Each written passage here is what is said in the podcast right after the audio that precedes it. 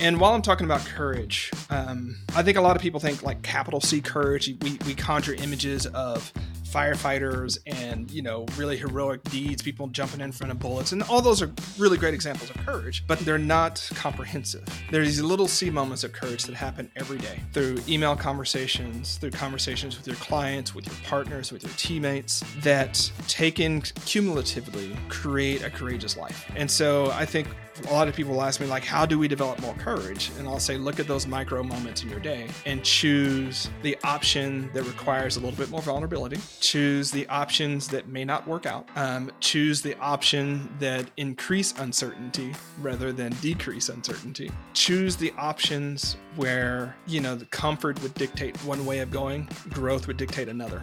Choose the option for growth if you've ever stared at an empty email trying to figure out the exact right thing to say, if you've ever avoided a networking event because you weren't sure how everyone else was going to be dressed or whether you'd feel like you actually belonged there, if you've ever hesitated to share your thoughts in a comment or conversation because you didn't know how you'd be received, well, you and I, we've got a lot in common.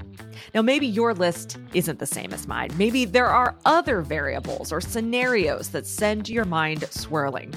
Regardless, life is full of those moments when we procrastinate, avoid, and hesitate because we're not exactly sure what's going to come next. Business is full of those moments too.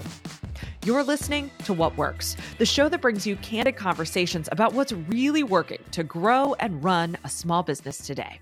I'm your host, Tara McMullin.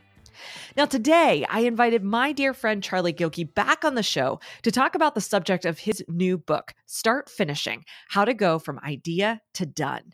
It's perfect for this month we're spending on resilience. You see, Start Finishing, well, it sounds like a book on productivity, and it is, but it's the kind of productivity book that only a philosopher could write. And this is the kind of interview on productivity, decision making, planning, and doing your best work that only a philosopher could give.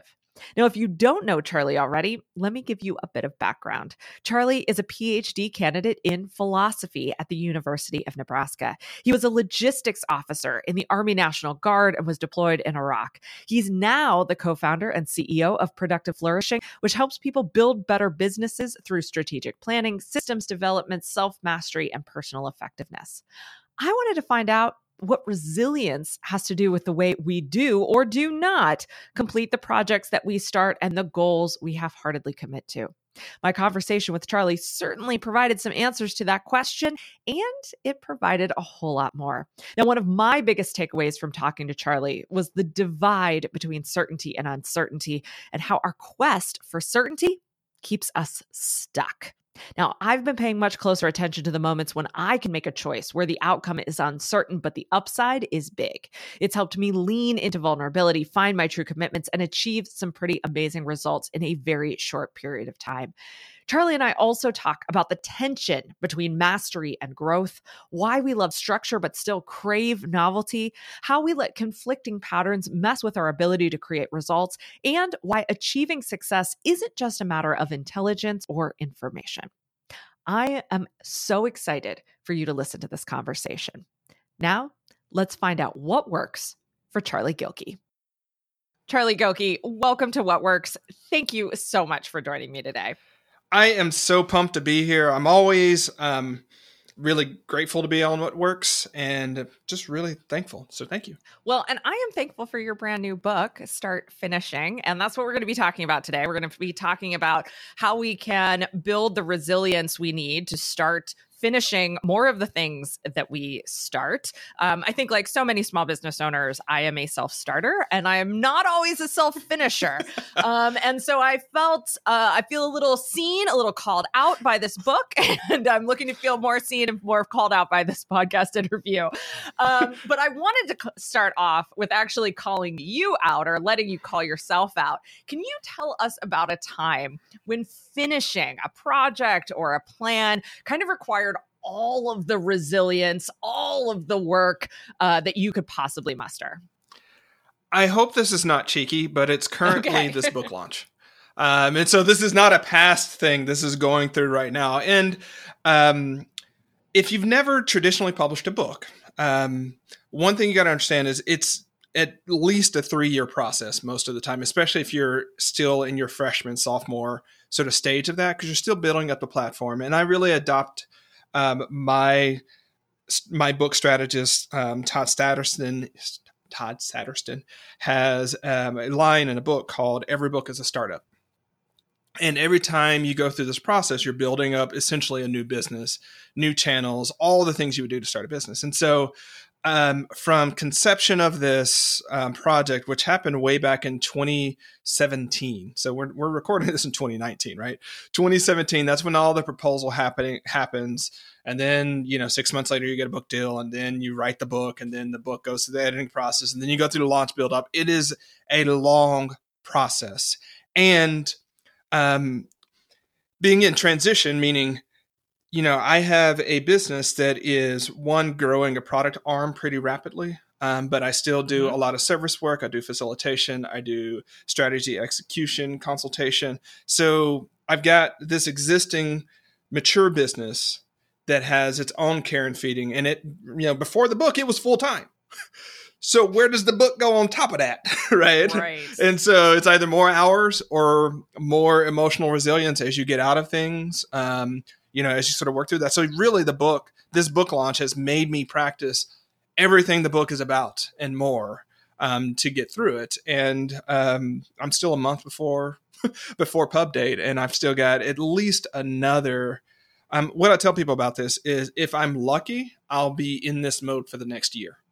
Yeah. Right. If I'm unlucky, then it's like, you know, it kind of passes and then new year, new project, move on. But if I'm lucky, again, I still got a lot of time under me to be having wonderful conversations like this. And I love the conversations. And it's one of those things where, I'm sure many of the folks in your audience will understand like too much ice cream is a bad thing. Mm-hmm. In the sense of, I love so many of the things that I do, and it could be too much and therefore be a bad thing. And so, um, you know, another year of balancing the mature part of productive flourishing, the product arm that is scaling up productive flourishing. Now, this book project and the launch mode that it's going to do there. And oh, also working out, losing weight, focusing on my health. You know, um, apparently it's normal for me to run things on hard mode, even if I try to make them on, you know, easy beginner mode. Yes, I understand. yeah. You're familiar with that, eh, Tara? I am familiar with that that challenge. yeah. Yes, yes, yes, yes. Okay, so I have a follow up question to this because you mentioned that you are requiring uh, emotional resilience in kind of stepping away from parts of the mature business that is productive mm. flourishing. And you also talked about resilience in terms of the long-termness of this book project. The the 2 plus years you've already put into it plus hopefully the next year plus to come. For you personally, which one has been more challenging? Do you feel more challenged kind of stepping away and the resilience piece there, or do you feel more challenged seeing out this long of a project? Um, it's not this long of a project, so I would put the first one mm-hmm. um, because again, um, it's kind of like one of those things where you build up certain workflows and practices and habits that get you to a point and once you reach that scale point, those no longer work. So you have to rebuild on the fly again. And that sounds very general, but it's as simple as Monday, Tuesday, and Wednesday have sto- have historically been sort of writing deep deep writing days for me. Mm-hmm. Well, with the book project, that gets forked between the writing that needs to go for the book versus the writing that needs to go to support the business versus everything else that goes. And so it's not like I got a new project and automatically got more time to do the project right? And so just being able just like sitting down and being like okay this is the day's project. This is how it's going. And um, the resilience of dealing with the frustrations the setbacks of like not being in that mastery zone mm-hmm. um, has been difficult. And what i'll say is when you go work on a project like this you go through different phases and as soon as you transmit the book and you go through that editing stage, you go into a stage where you're doing a lot of alliance building, reaching out to folks, saying, "Hey, you want to do this?" And I am not a fan of spending two and a half, three hours a day on email. Yeah, not my jam. Except that's your job during that phase, right? Hordes and hordes of emails. So think about it this way, y'all. Let's assume that we quantize an email exchange such that we understand that each one is normally going to take about 30 minutes to do right? Um, by the time you send the email even if you do the template mm-hmm. thing still 30 minutes of the back and forth. And you have 125 people to reach out to.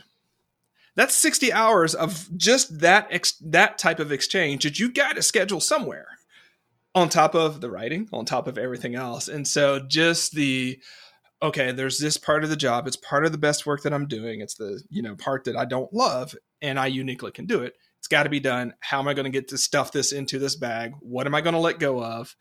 What am I going, what frustrations can I tolerate? And what can I not tolerate? Um, and so it's a lot of back and forth like that as you go through these transitions. And oh, also, I need to be thinking about the product scaling up mm-hmm. side of the business. And then I have clients that, so it's a lot of that mental shift, that mental um, mental and context shifting that can for me personally creates friction creates frustration creates that sense of like ah, i'm not i'm not achieving at the level that i can that ends up um, being a lot more meditation and workout time for me as i work off the cost of that. Yes that also sounds very familiar. Um Mm. can you talk more about the relationship between mastery and resilience and finishing what we start? Because you use that mastery word, and it's a that is probably one of my number one values in terms of like I always want to be in my place of mastery. Mastering things is very important to me. Um, I am fascinated by other people's mastery of other things. Like that is a, a really juicy concept to me. Um, and as you started talking about like, well, you know, I do feel more resistance. I feel more frustration the more I'm out of that place of resilience. Like that was a light bulb moment for me I stop finishing things when I start getting out of my zone of mastery. Can you talk more about how you work through that, or maybe how you work your clients through that frustration and resistance that happens in the middle there? Yeah, so much of our life, well, I'll say is just qua being human, qua being sort of the spiritual creative beings that we are, but also business owners, is learning to sit in some tensions that we would love to resolve. Yes. Right. Um, but the reality are, is just that there are these tensions that are going to be present when you're really open to them. And so there's always a tension between mastery and growth in a way. Because for you to really reach your true potential, you have to push out of a mastery zone. Mm-hmm. Um, but when you push out of your mastery zone, it's really uncomfortable right? Um, because it's only when you push outside of that mastery zone where you can fail at a new higher level and then figure out how you're going to achieve at that higher level. But if you're only choosing targets that you know you can already hit, if you're only doing the things where you have a 90, 95% probability of success, you're really not growing and you're not mastering the true game of life, as it were. You might be mastering a particular skill, a particular way of setting goals that you can automatically achieve. But again, that's not the biggest game that you play. So you're simultaneously um, having to sit in the tension of proactively breaking things mm-hmm and proactively get bettering at the things that you already know how to do. and that can lead to that tension. And so we can think of mastery in multiple levels. We can think of domain mastery. You're the master of your craft, you're the master of that particular thing. Um, you know, your industry. So if it's content marketing, it could be that. You can be the mastery, uh, master in coaching, master in business strategy, whatever that is, you can be a master at that. But you can also have your own sort of self mastery of your schedule, of how your habits, routines, um, you know deliver a certain outcome that you want. You can have physical mastery. So you can look at mastery in these different ways. And what i realized is that this has broke so much of my process mastery. Um, it's broken so many of my boundaries. It's broken so many of my um, my ways of um, so I've, I've been blessed to have a good memory. People often confuse intelligence and memory. I have a good memory, so people think I'm smarter than I am. Um, but this has been pushing enough projects that it's exceeded the capability of my memory to keep up with things. So I've had to build new systems so that that keep up with the commitments that I've made that I normally would not have to keep up with. Otherwise, I'm dropping balls. And um, I hate, hate, hate starting an email with "Sorry for the late mm-hmm. reply" or "I'm running behind." I hate those emails. Right I've had to send a lot of those emails, which has made me practice a lot of humility um, and a lot of sort of vulnerability. When your thing, that, that's the important point, right? When your book is about getting things done, yeah, essentially, um, getting getting the right stuff done, and your brand is that as well. it's like doubly bad to start with like, hey, sorry, I'm running two lights behind on this, right? Um, because if I were just, you know, another quote unquote creative flake, it would be one thing. Like that's normal, right? Um, and so it's it's created so many different levels where I've had to say, you know what, right now is a really disruptive stage yeah. of my life. I am not going to have my process mastery. I'm not going to be as flowful. Um, I'm not going to wake up today with the same sense of groove and purpose and mastery. Or purpose is higher, but groove yeah. and mastery may be lower. And that's the phase that I'm in right now. And if I do it long enough, I'll get good at it too, right? So I put in the time, I'll figure this out, um, and then I can move on. And when I'm not doing this, then I'll have the frustration of like, wow, all of my engines are set up to do this, and it could be really, really nitty gritty. And like when I was drafting the book, I realized that the core dimension of productivity during that phase was good words on screen right how many good words on screen at what like that's how i had to optimize my mm-hmm. workflows, my schedules, everything like that, because I had a book that I needed to finish and, and everything else that I've already mentioned. As I transitioned out of that, it was not words on screen. It was yeah. email sent per week. Right. And so it's kind of like rebuilding. Um, uh, you know, I'm a I'm a Marvel junkie. So it's one of those things where it's like rebuilding the Iron Man suit for each different aspect of this project or each aspect of the business, understanding that suit one does mm-hmm. not fit context two. You got to rebuild that. Um, but you're rebuilding it as you're flying it, and it's got going to fit, and it's not going to work the way. And just about the time that you've got that suit optimized, you're doing something new. So you're back into it all over again. Yeah, I the the metaphor that I'm thinking of is uh, Star Trek: Next Generation and the Borg, and the way they could design new weapons, but then the Borg would eventually adapt. Yep, yep, absolutely. um, two nerds on a podcast. Absolutely, we're going to come up with sci-fi or comic book references. Yes. But yeah, absolutely, that's what we're talking about. And so, um, again, the tensions that we feel as humans is on the one hand, we love the comfort of structure and sort of normalcy and, and sort of yesterday or today looking in some ways like yesterday. There's a security in those structures and systems. At the same time, we quest for freedom and novelty and change.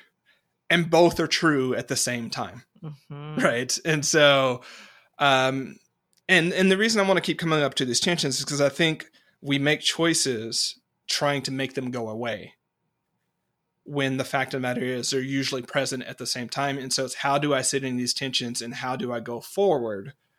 Um, and not waste times trying to change the fundamental nature of my my lived experience. Um, because you know we might like for we might like it to be the case that gravity does not exist, but it does, and um, trying to pretend as if it doesn't and operating as if it doesn't just leads to disaster. And so we do the same thing in our own lives when we try to resolve or try to dissolve some of these tensions. Yeah.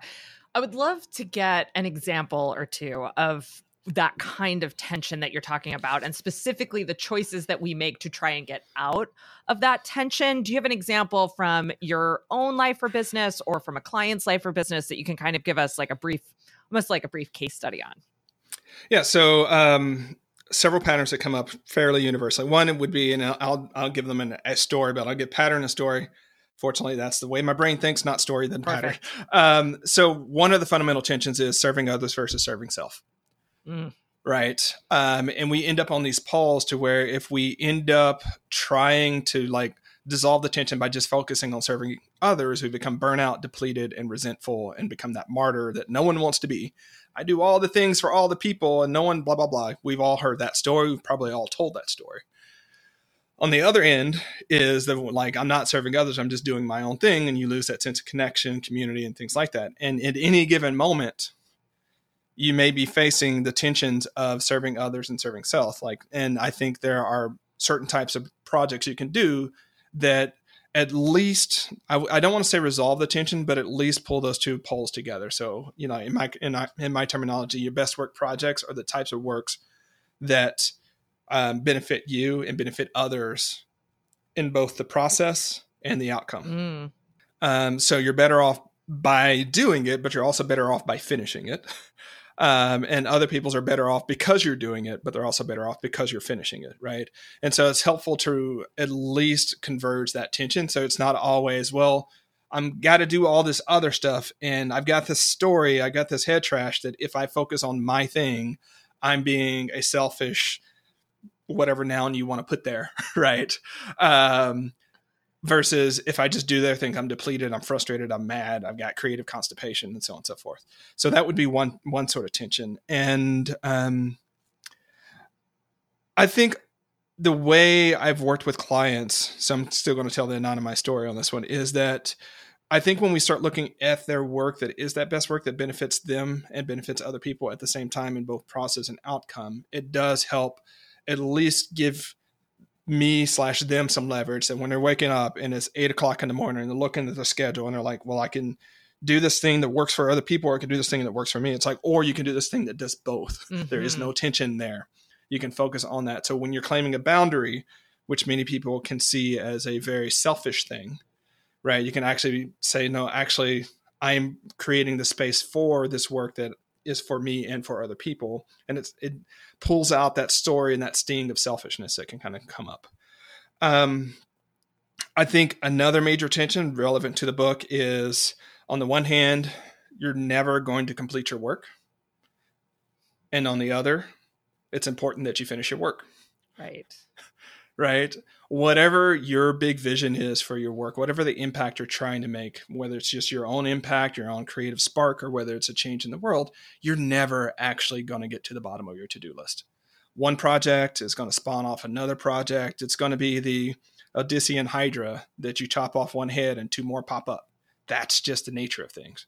And despite the fact that you'll never finish, it's important that you finish the projects that are in front of you. Mm-hmm. Right. And so, um, and again, that's one of those tensions where it's like, well, I'm not going to worry about the big picture. I'm not going to do all that kind of whatnot. Then you end up on this side where your work can lose its meaning, it can lose its purpose, it can lose the context that otherwise keeps you in it. Right. But if you focus so much on the fact that you're not finishing it and you're not ever making progress, that can demotivate you to finish anything right? And so um, another one of those major tensions there. Um, I think a tension that um, it's not quite the same type of tension, but I think a lot of people will end up with um, what I call the no-win scenario of um, virtue versus success. Mm-hmm um, slightly a different concept, but it's the same thing that works on this because we have stories like nice guys finish last and business people are greedy. And, um, you know, if you're really being generous, then X, right? We have all sorts of things. And when it shows up, especially in our business life, if we want to be good people, how does that work out to being a good business person? Because we have both stories that we've absorbed through social bullshit that like business people can't be good people or they're greedy people or they're exploitative or capitalism is bad or whatever story we have anchored onto. And also i want to be successful in business. I've started a thing. I've got to put food on the table so on and so forth. And those collide and create a lot of tensions to where we end up creating um, we end up resolving that tension by shooting for mediocrity because we don't want mm.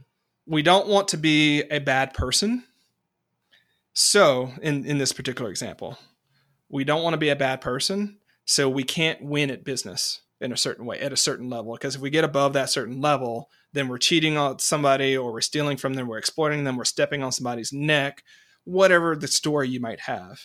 But we also don't want to fail. so, we do just enough to sort of thread this needle between a success that we think is compatible with our virtue um, kind of what the type of person we want to be. But again, the thing about stories and head trash and stuff like that is it, it doesn't matter whether or not it's true because your belief in it will determine how you operate. It could be 100% false that all business people are greedy. However, if you believe that, then it's going to set up situations such that you operate as if it's true and you make decisions and you prioritize, you make plans, you'll limit yourself, so on and so forth. Um, and I'll see this in a very specific example. A lot of people, when it comes to sales conversations, mm-hmm. end end up in the scenarios where like, oh, like, you know, I don't want to oversell. I don't want to be that used car salesman. I don't want people to buy something, you know, that they um, that they don't want or need. And most of the time, for my clients, I'm like, first off, you're not good enough at sales to really sell something at this level that people don't want or need. Like, right? You're really not. It's hard to sell something to people when they really don't want it or need it. And so if you're already worried about like if you're already like building your sales competency and you're worried about that, it's like you can't slam dunk anyway. So we're we're not even there. And I say that in a way that's not as dismissive, sure. right, as, as it sounds now. But it's like first, let's get real about it. Like it's really really hard to sell something that people don't want or need anyway. Um, second off, what if what you're selling is exactly what they need to become their best self or to have their best business outcome or whatever, and you don't give them what they need because you're more worried about selling them something that they don't need, right? And so just all the sort of things that we get into about what salespeople are like and you know about the manipulation that can sometimes happen in marketing and sales and all that sort of stuff comes up and yeah. it doesn't help us at all. Um, so I know I went far afield from the original question about tensions, um, but it's these these stories, these sort of thing, the head trash that we develop ends up being two or three levels deeper um, than most of us realize. Because when we pull it out, any of these beliefs, when we pull them out and we look at them in the light of day, mm-hmm. they always sound absurd. Like no, we don't. I don't believe that. Like I don't believe all salespeople are bad. I don't believe nice guys finish last. Except when you look at the way people actually operate, that's that's the tie-in that's doing there. And when we look at it, if we're never really getting to these root causes, we're just putting band-aids or I'll sell. We're just putting lipstick on a frog, right? The frog is still there. We could put lipstick all over it, but it's still not something you're going to want to kiss, right? So the more that we can really look at these deeper levels of why we're not finishing our work, what keeps us stuck, the more we can actually solve the problems rather than being like, I don't know, maybe there's a new app on the App Store that will help me with this problem. The other 17 didn't, but maybe this one will. It's not about the app, right? Uh, we've been doing great work and best work. We've been doing work without apps, without technology for a long time. So maybe it's not the next app. Maybe there's some core challenge that you've yet to unsurface um, and actually solve. Yeah. Well, let's talk about like the action side, the operational side of that, um, because what you were just talking about reminded me of uh, two questions that you pose in the book that have really stuck with me since I saw them. Which was you you asked readers to think about um, what's the smartest next step and what's the most courageous next step. And I'm paraphrasing. I don't think that's exactly how you phrased it, but this tension between what we think is the next smart step for us to take and what actually is a courageous problem solving, stepping out of our comfort zone, stepping out of our zone of mastery and being like, I don't know if this is going to work, but I'm going to give this a shot kind of next step. Um, what can you can you talk about the the role of courage, I guess, in finishing what we start and and the kinds of things that get in our way when we're trying to finish something? Yeah, I'll back into it this way. If it were a matter of intelligence and information, then a lot of us would be doing more than we're doing. Mm-hmm. Right. Um, it's Googleable, it's find outable, right? Um, we live in a deluge of information. So if it was just about information and intelligence, I think we would see a different quality of work put out in the world. It's not. Um, because um, I'll, I'll, I'll say it this way the the way the questions that you're referencing are ones that I use in workshop and I use with clients sometimes because they instantly know what their smartest next step is. Mm-hmm. Like I should do X, but they also instantly know what their most courageous next step is. Mm-hmm. Um, and their natural tendency is to go towards the smart step, mm-hmm. Um, because the way I don't know why we do it not going to go there. But what we do is when we look at certainty and when we look at smart steps, we actually overlay that with what's going to, what am I certain is going to give me an outcome? Like, how do I raise my level of certainty with my next step? But when you do your best work, you have to exchange clarity for certainty. Meaning, when you do work that changes your world, that changes your clients or your customers' worlds, that changes your community's world, you don't know what the outcome of that is going to be. You can't be certain mm-hmm. of that, but you can be clear on purpose. You can be clear on mission. You can be clear on need. You can be clear on your triangulation of all of those things. So you get clarity, but you don't get certainty. And a lot of times, because I do so much work with people on strategy execution and planning and goal setting, they're like, well, I'm really trying to get clear on what I'm doing. I'm like, I don't think that's what you're trying to do. You're trying to get certain that this, you're trying to predict certainty or you're trying to hang on to certainty that what we do next is going to work. I can tell you with certainty that what we need to do may or may not work. and it's still 100% the next step we should take. Right.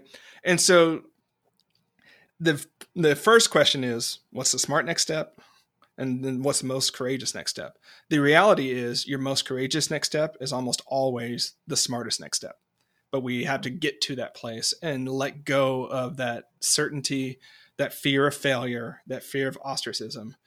And while i'm talking about courage um, I think a lot of people think like capital C courage. We we conjure images of firefighters and you know really heroic deeds, people jumping in front of bullets, and all those are really great examples of courage but they're not they're not comprehensive.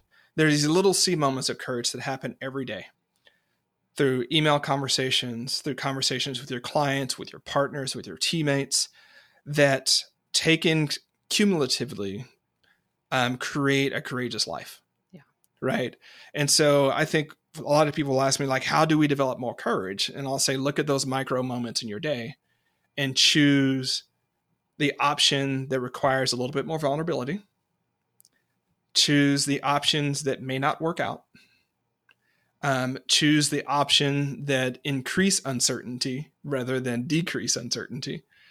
Um, choose the options where um, you know the comfort would dictate one one way of going um, growth would dictate another choose the option for growth um, and I think if you choose those in those email exchanges, um, if you choose them in the conversations with clients and customers, if you choose them in conversation with teammates or partners, um, it can make a world of difference. How I actually do that is because I'm such, um, because I gamify about everything that I can at this point. Um, you know, i will give myself points explicitly or implicit. Like, did I do something that challenged me today? Did I send that email that I've been avoiding? Right? Because you know what you're avoiding. You know the procrastination that comes up. A lot of people sort of um, annoying. Well, it's annoying when I ask them personally, but they kind of know the stuff they're yes. not getting to. right. Um, and while on the one hand we can say it's procrastination and they don't know what they should do, I think at a certain point there's a there's a significant portion of that work that's I am scared to send this email. I am scared of the response I'm going to get. I'm scared to have that conversation. I'm scared to get a no. Um, I'm scared to show who I really am in that engagement. Um, I'm scared to achieve at my highest level because then what if I can't do it again? And then I've set up a precedent myself. So there's a lot of fear that lurks under there. Once you just peel back a layer or two. So for me personally, I know what those things are, and I'm like, I'm not going to be any more like I'm not going to want to do this tomorrow any more than I'm going to want to do it today. It's not like I'm magically going to wake up and like I'm really comfortable with sending this email to Tara today. I wasn't yesterday, but I'm ready today. Yeah. No, you get ready, right? Um, and I'll pause here because a few years ago I was having a great conversation with a with a friend, and she we were talking about my military combat experience, and she's like, Charlie, I, I don't understand. Like, I think in that situation, I would just curl up in a ball and cry. Right? I'd just be so full of tears. And I was like, you know, the thing is, you fire through the tears, you work through the tears. The tears don't go away. you just learn how to work through and with them. Right. And so, in the same sort of sense with this conversation around courage, I get so frustrated when people are like, get over your fears and like, you know, move past your mm-hmm. fears. No, work with them right? Um, learn how to operate in the arena of fear, in the arena of uncertainty, in the arena of volunt- of um, vulnerability, in the arena where failure is possible, and you're going to be far better off than trying to build your way out of the the the um, chance that you might be afraid the chance that you might fail, the chance that you might be ostracized from your tribe, the chance, you know, I, I think we avoid running into the the courageous fire, and I'm not talking about you know um, real fire, but we avoid running into it when actually it's a sign of exactly what we t- we should be running towards. Yeah. So you earlier when we were talking about mastery you mentioned that one of the thing one of the ways that you had to kind of step out of your zone of mastery was by sending all these emails and you know spending all this time on email uh, to support this book launch um, I would love to kind of circle back and get the same kind of example here. What is something that you're working through right now, working on right now, where you are working through real fear and having to take courageous action, whether that's big C courageous action or little c courageous action? Yeah. So, um, trying to think of the short way to tell the story. Okay. um, we have recently made some hires that are riskier than I would advise a client to do. Mm. Right. Um, because we are in a point to where we need additional capacity because I'm in many ways effectively out of operations management in my own business. Um, but we're hiring pre-revenue, meaning mm-hmm. like if you if you know what that means, like you can build up until your revenue is to a point where you can actually afford the person, which is a smart way of doing it in a way, right? Or you can hire pre-revenue, meaning that you hire before the money, the revenue stream and the business model is there to support it, which means there's a good chance that it, you know, it might fail in the sense of this might not be a long-term job. Uh, you know, we've set it up so that the people we're hiring understand it's a temporary and blah blah blah. But I also know myself well enough to know that once I work with someone and sort of fall in love with them and what they can do, it's incredibly hard for me to let them go. Whether I call them a 1099 or a W two, it doesn't yep. matter. They're people that that I spend my days with doing work that matters. I hate when it doesn't work out. You know, there's a much higher chance of it not working out right now. Um, and how are we setting that? Like, we could have made the option, could have set the move where it's like, you know what? We're just going to do what we can do at a certain level of capacity. We're going to let some things slip, so on and so forth, which would have been avoiding the oppor- avoiding the real chance that six months from now I'm going to like, you know, time's up. It really yeah. sucks that it didn't work out, but we had to shot, we had to go anyways. And so, um, for me, um, and I can't speak for everyone, but choices that will potentially impact someone's livelihood someone's career, someone's family are always mm-hmm. the ones that are hardest for me. Um, because again, when you're a small business owner, yes, you, you you pay folks and things like that. But if you think two levels removed, that money that you're paying yep. goes to put food on someone's table. Right? They're counting on that one way or the other, right? Um, and if you're unable to see that through, then there's someone who then has to scramble to find out how to do that. And it's a very serious thing to me. As I, I take hiring very seriously, um, even when we do build contingencies and things like that. I I um, am I won't say terrified because I know there's. I, I think I'll pause here and I'll come back to this. I think once we accept that there's no van down by the river, right? That that's just a myth and a story that we used to beat ourselves up. And if you're not familiar with this, whole Chris Farley, who's a motivational speaker, and he's like, you know, he's getting paid to pump people up, and he's like, you don't want to be like me and live in a van down by the river. And so many of our convers, so many, so much of our head trash around failure um, that I've observed from clients, and I've got it too, is like we make this one mistake, and then that leads inexorably to the van down by the river.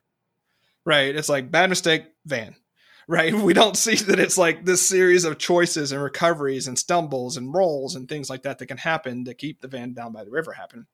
At the same time, we, are asymmetric about this because I think when we look at the opposite of the van down by the river, those epic wins, those Oprah moments, those whatever those things is, we see that as a long series of steps that we're going to have to take to get there.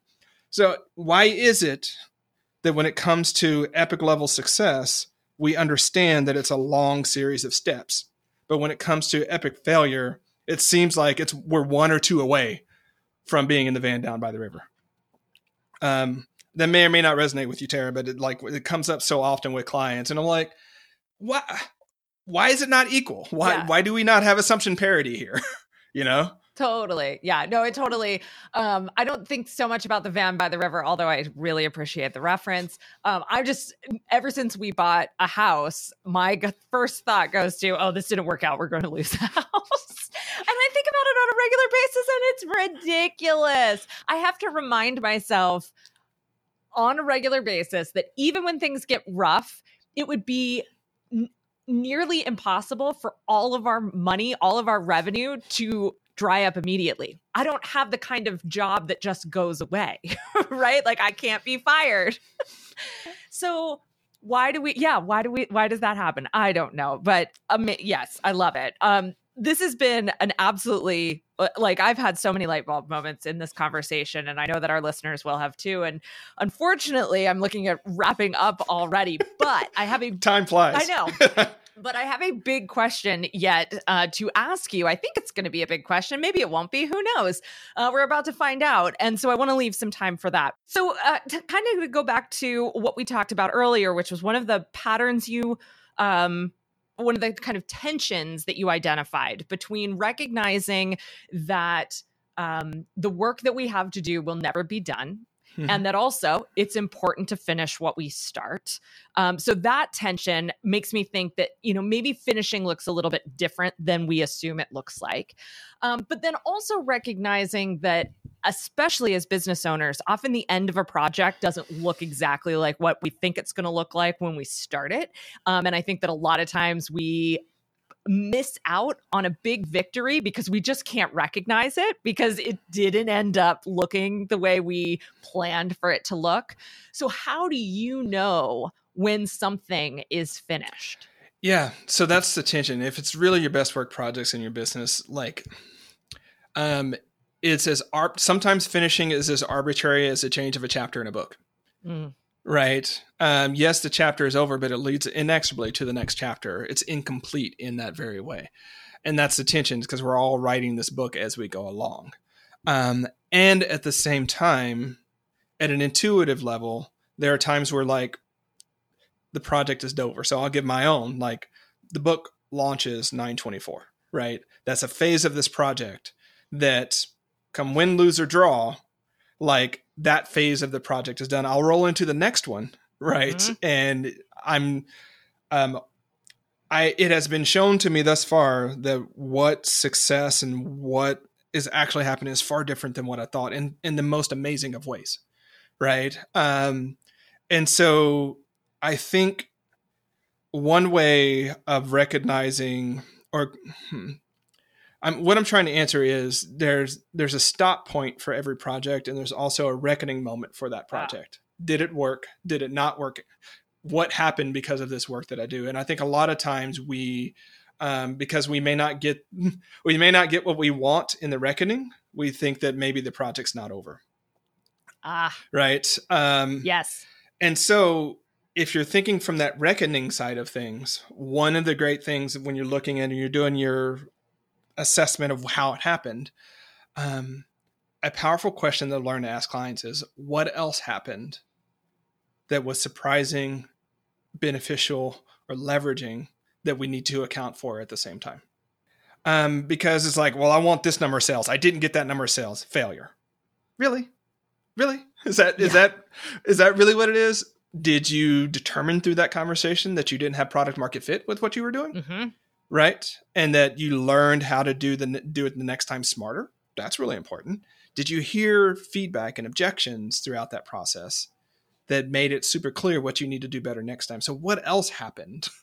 Right, besides what you were starting with. And it's a really powerful way to when you're in those reckoning moments to look back and really be comprehensive about it. The other thing is um, the bigger the project, and a book launch is a big project um, but starting a, you know, having a new major product launch in your business is a big project. Starting a new service line is a major project. Starting a new hire hiring price or scaling is a major project. Um, at any given point in time, you're only going to see a portion of the results that are bearing fruit. Mm because there's a time lag that happens. And so I've learned this. I've had some interesting conversations with my marketing director for my publishers. Like I've realized at this point that if you ask me how things are going in the moment, I'm always going to be like, ah, it's not going as well as it could have. But two weeks later, I'll realize in that moment that things were way better than they actually were. I just didn't have Yeah. the data that I needed at the time to be able to see it. So that therefore means that at any given moment, I need to sort of upgrade how well things are going until I have data that tells me that they were going worse than I thought. Um, but if all of the other occurrences have been, oh, wow, all of that happened. I just didn't know it was happening at the time because there's this, you know, redshift effect that happens with data and measurement sometimes. Um, that going forward, I Mhm. just need to adjust for that. Right. So when people ask me that now, how's the book going? It's been great every other time that people have asked. So I have to say great until I know that it's not great. Um, went on a on a lengthy ramble there. Um, but I think when it comes to projects, the when we do our planning, and this goes to the planning side of things, um, the weaker, the less structured, the less focused your plan is, the more likely it's going to seem that it's just an Mhm. idea that just keeps rolling and keeps going, and you're never going to be done with it. But when you get practiced at chunking your projects down and saying like this month size project i'm going to get done or i'm going to do a weekly sprint or whatever language you want to use around that then you get to the point where you're like i've got this amount of time. That amount of time was spent. I did the things relevant to that project. I can move on to the next piece. Um, that it does multiple things. One it helps you know when you've finished. Um, two it helps you maintain um, a cadence of progress and success and momentum um, because you don't have that slew of projects that are like 80% done but not really done. Um, and a lot of times for many projects the last 20% of the project is where you get the most value of it out of it. And but it's far after you're bored with it. It's far after right you've um, hit whatever button that you put to put it out there in the world. Like finishing happens usually far after that. And so that's why i talk so much about the importance of like thinking about what happens um, to finish strong in a project and not just doing that um, analogical thing where you just kind of slide into home base and barely get done. You're like i'm done! And then monday you wake up and you start the next project that you've been behind on. Um, how do you celebrate after you finish that? How do you take a moment to reflect on how that's built a better future for yourself your community um, your customers your family? Um, how do you place in transition time between projects so that you don't do the thing that we more often do is burn burn burn burn burn burn out right? As opposed to burn because that's the season of a project. That's the season of your business. Mhm. recover burn recover right? And play the long game. Uh, most of our success when it comes to doing work that matters is the long game managing quarter to quarter year to year not week to week not month to month right? Obviously months months spent focusing on stuff that matters lead into quarters lead into years. But i think the what i've seen from clients that have presented to me what i've seen from peers and colleagues is that there seems to be that incoherence between Mhm. what i'm working on this month and what i'm working on next month versus what i'm working on next month. And when you really start mastering momentum over quarters and years is where you see the cumulative effect of success the cumulative um, effect of impact um, the cumulative effect of building foundations, much like you mentioned, like you don't have just one revenue stream that someone can just snatch, boom, you're done. Right? There's a foundation that's been built over quarters and years to get there, um, and it requires when you when you really master at that level, it requires sticking with projects again far after when they're fun, far after when they're interesting, far after when you figured out the puzzle. Yes, I see you out there, you smarties. It just it's about the puzzles, not about the building the puzzle. like I know how the pieces fit together. Yep. I'm good. That's me. not so much. not so much. You're like 60% there at best.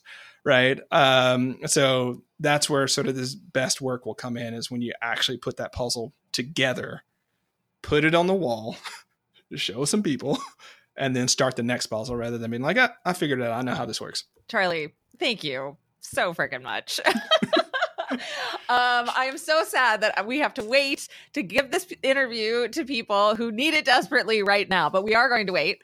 Um, and so I'll make sure that gets edited out of the final interview. But thank you so much. Like I said, I've had so many light bulb moments. I know our listeners are going to as well. I've taken copious amounts of notes. Thank you for everything that you've shared. Thank you for writing the book. Uh, best of luck to you on the launch. I know it's going to be incredible. Um, and we will make sure everyone knows where to find it.